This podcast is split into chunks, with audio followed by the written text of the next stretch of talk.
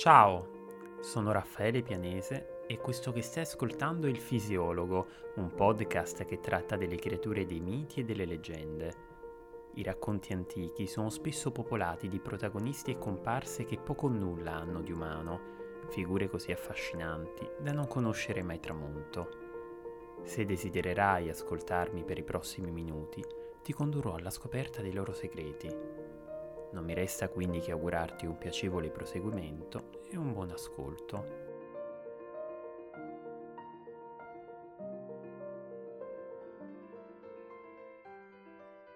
Quando ci approcciamo sin da giovani al mito, tendiamo a suddividerlo in base alla cultura che gli ha dato i natali. Parliamo quindi di miti ellenici quando le storie che lo compongono sono sorte nella Grecia antica di miti norreni se le leggende sono originarie dell'Europa del Nord, di egizi se invece si sono sviluppati lungo le sponde del Nilo. Alla base delle culture mitiche che sono fiorite nel mondo antico sembra però essere sottesa una comune grammatica mitologica. Tra i vari racconti partoriti dall'antichità esistono insomma degli evidenti punti di contatto. Numerose sono ad esempio le leggende che collegano il cavallo all'elemento dell'acqua. Nella civiltà greca antica esso era l'animale sacro a Poseidone, il potente sovrano dei mari, il cui carro divino era trainato da degli ippocampi, delle creature ibride, con una testa equina e con un corpo di pesce. Uno dei figli di Poseidone inoltre era proprio Pegaso, il celebre cavallo alato che vide la luce vicino alle sorgenti del titano oceano e di cui ti ho già parlato nella puntata con cui abbiamo inaugurato il podcast.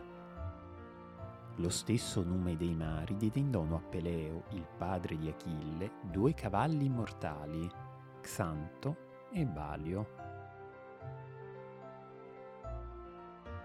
Se ci allontaniamo dal Mediterraneo, scopriamo che tra le Highlands scozzesi galoppa un cavallo d'acqua chiamato Kelpie, il quale trascina gli uomini in mare e distrugge le sventurate imbarcazioni in cui si imbatte. Nella Normandia meridionale, in Francia, si narra di spiriti femminili che assumono l'aspetto di giumente, le quali trascinano in mare aperto chi osa montarle in groppa.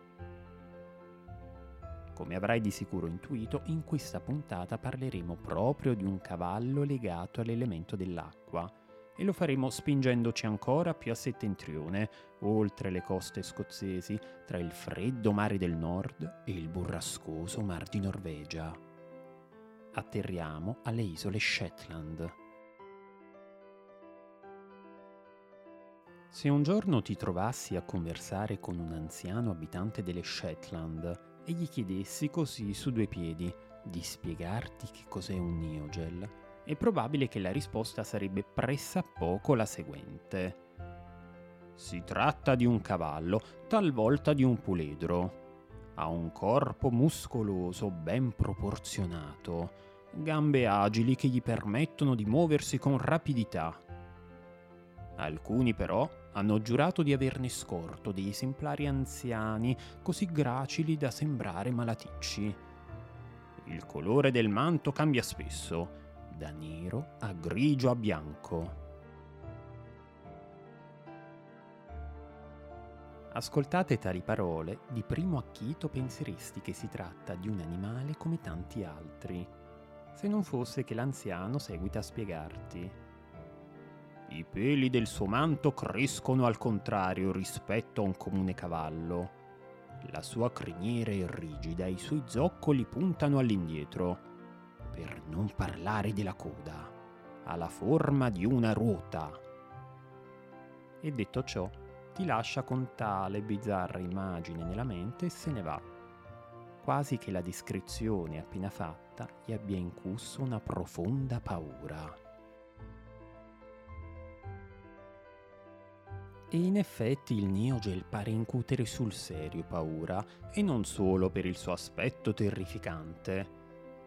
Le leggende narrano infatti che sia di natura malevola e che appaia al crepuscolo o quando il sole è tramontato con il solo scopo di far del male.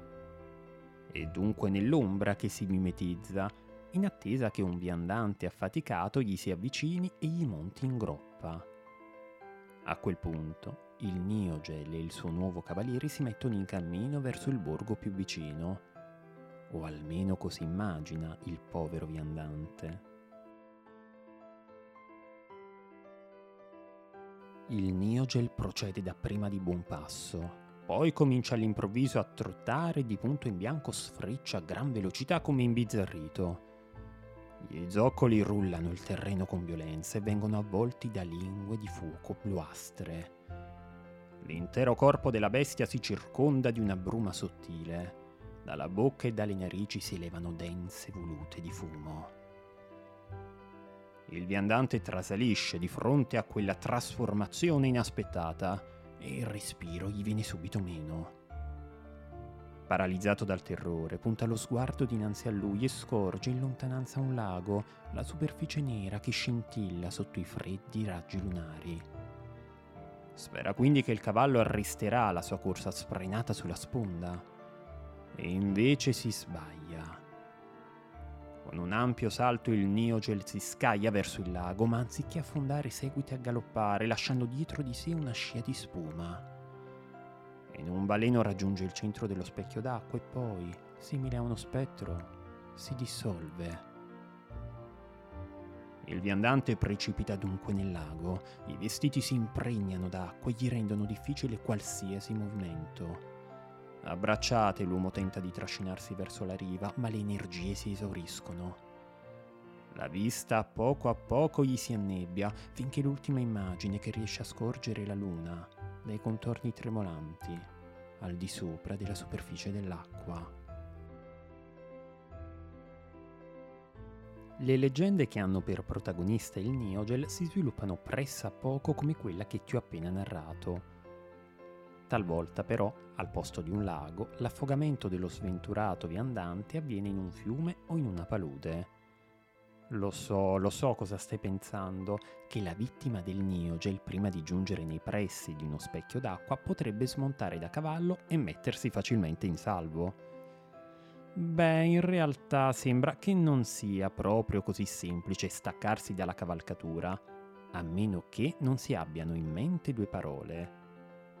Se la paura non lo impietrisce, il viandante potrebbe pronunciare il nome di Dio, oppure, se ne ha conoscenza, il nome proprio del Niogel.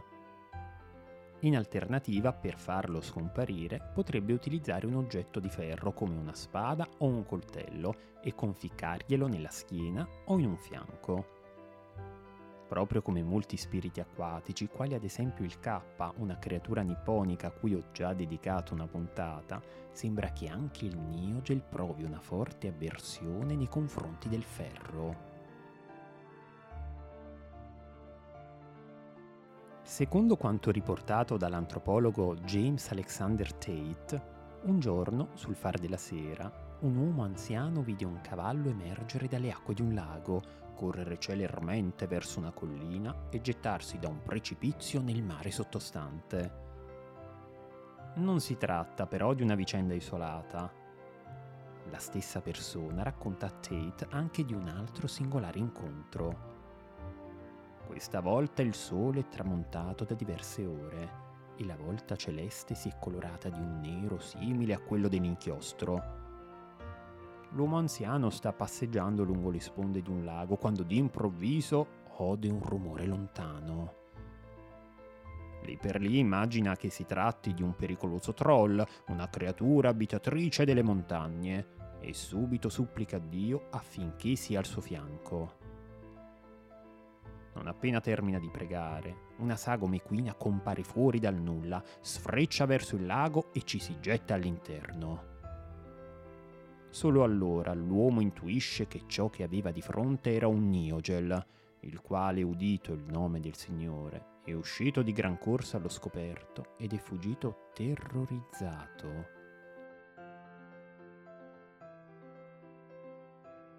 Talvolta, mentre tenta di risalire un fiume, può accadere che il Niogel si imbatta in un mulino ad acqua e che blocchi per dispetto il movimento della ruota.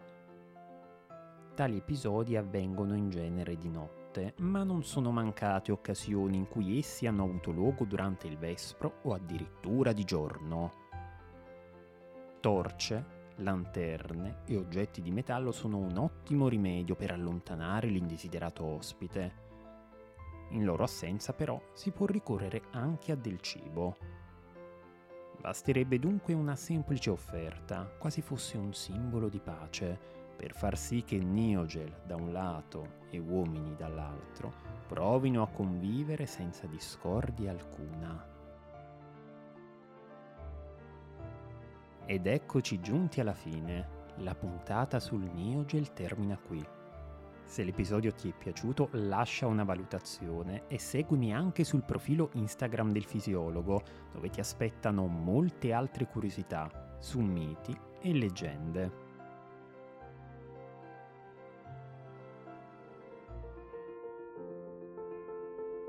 Caro ascoltatore, ti ringrazio per essere stato in mia compagnia e per aver seguito questa puntata del fisiologo Spero che il racconto che ti ho appena narrato sia stato di tuo gradimento. Se lo vorrai, ti attenderò con piacere al prossimo episodio. A presto!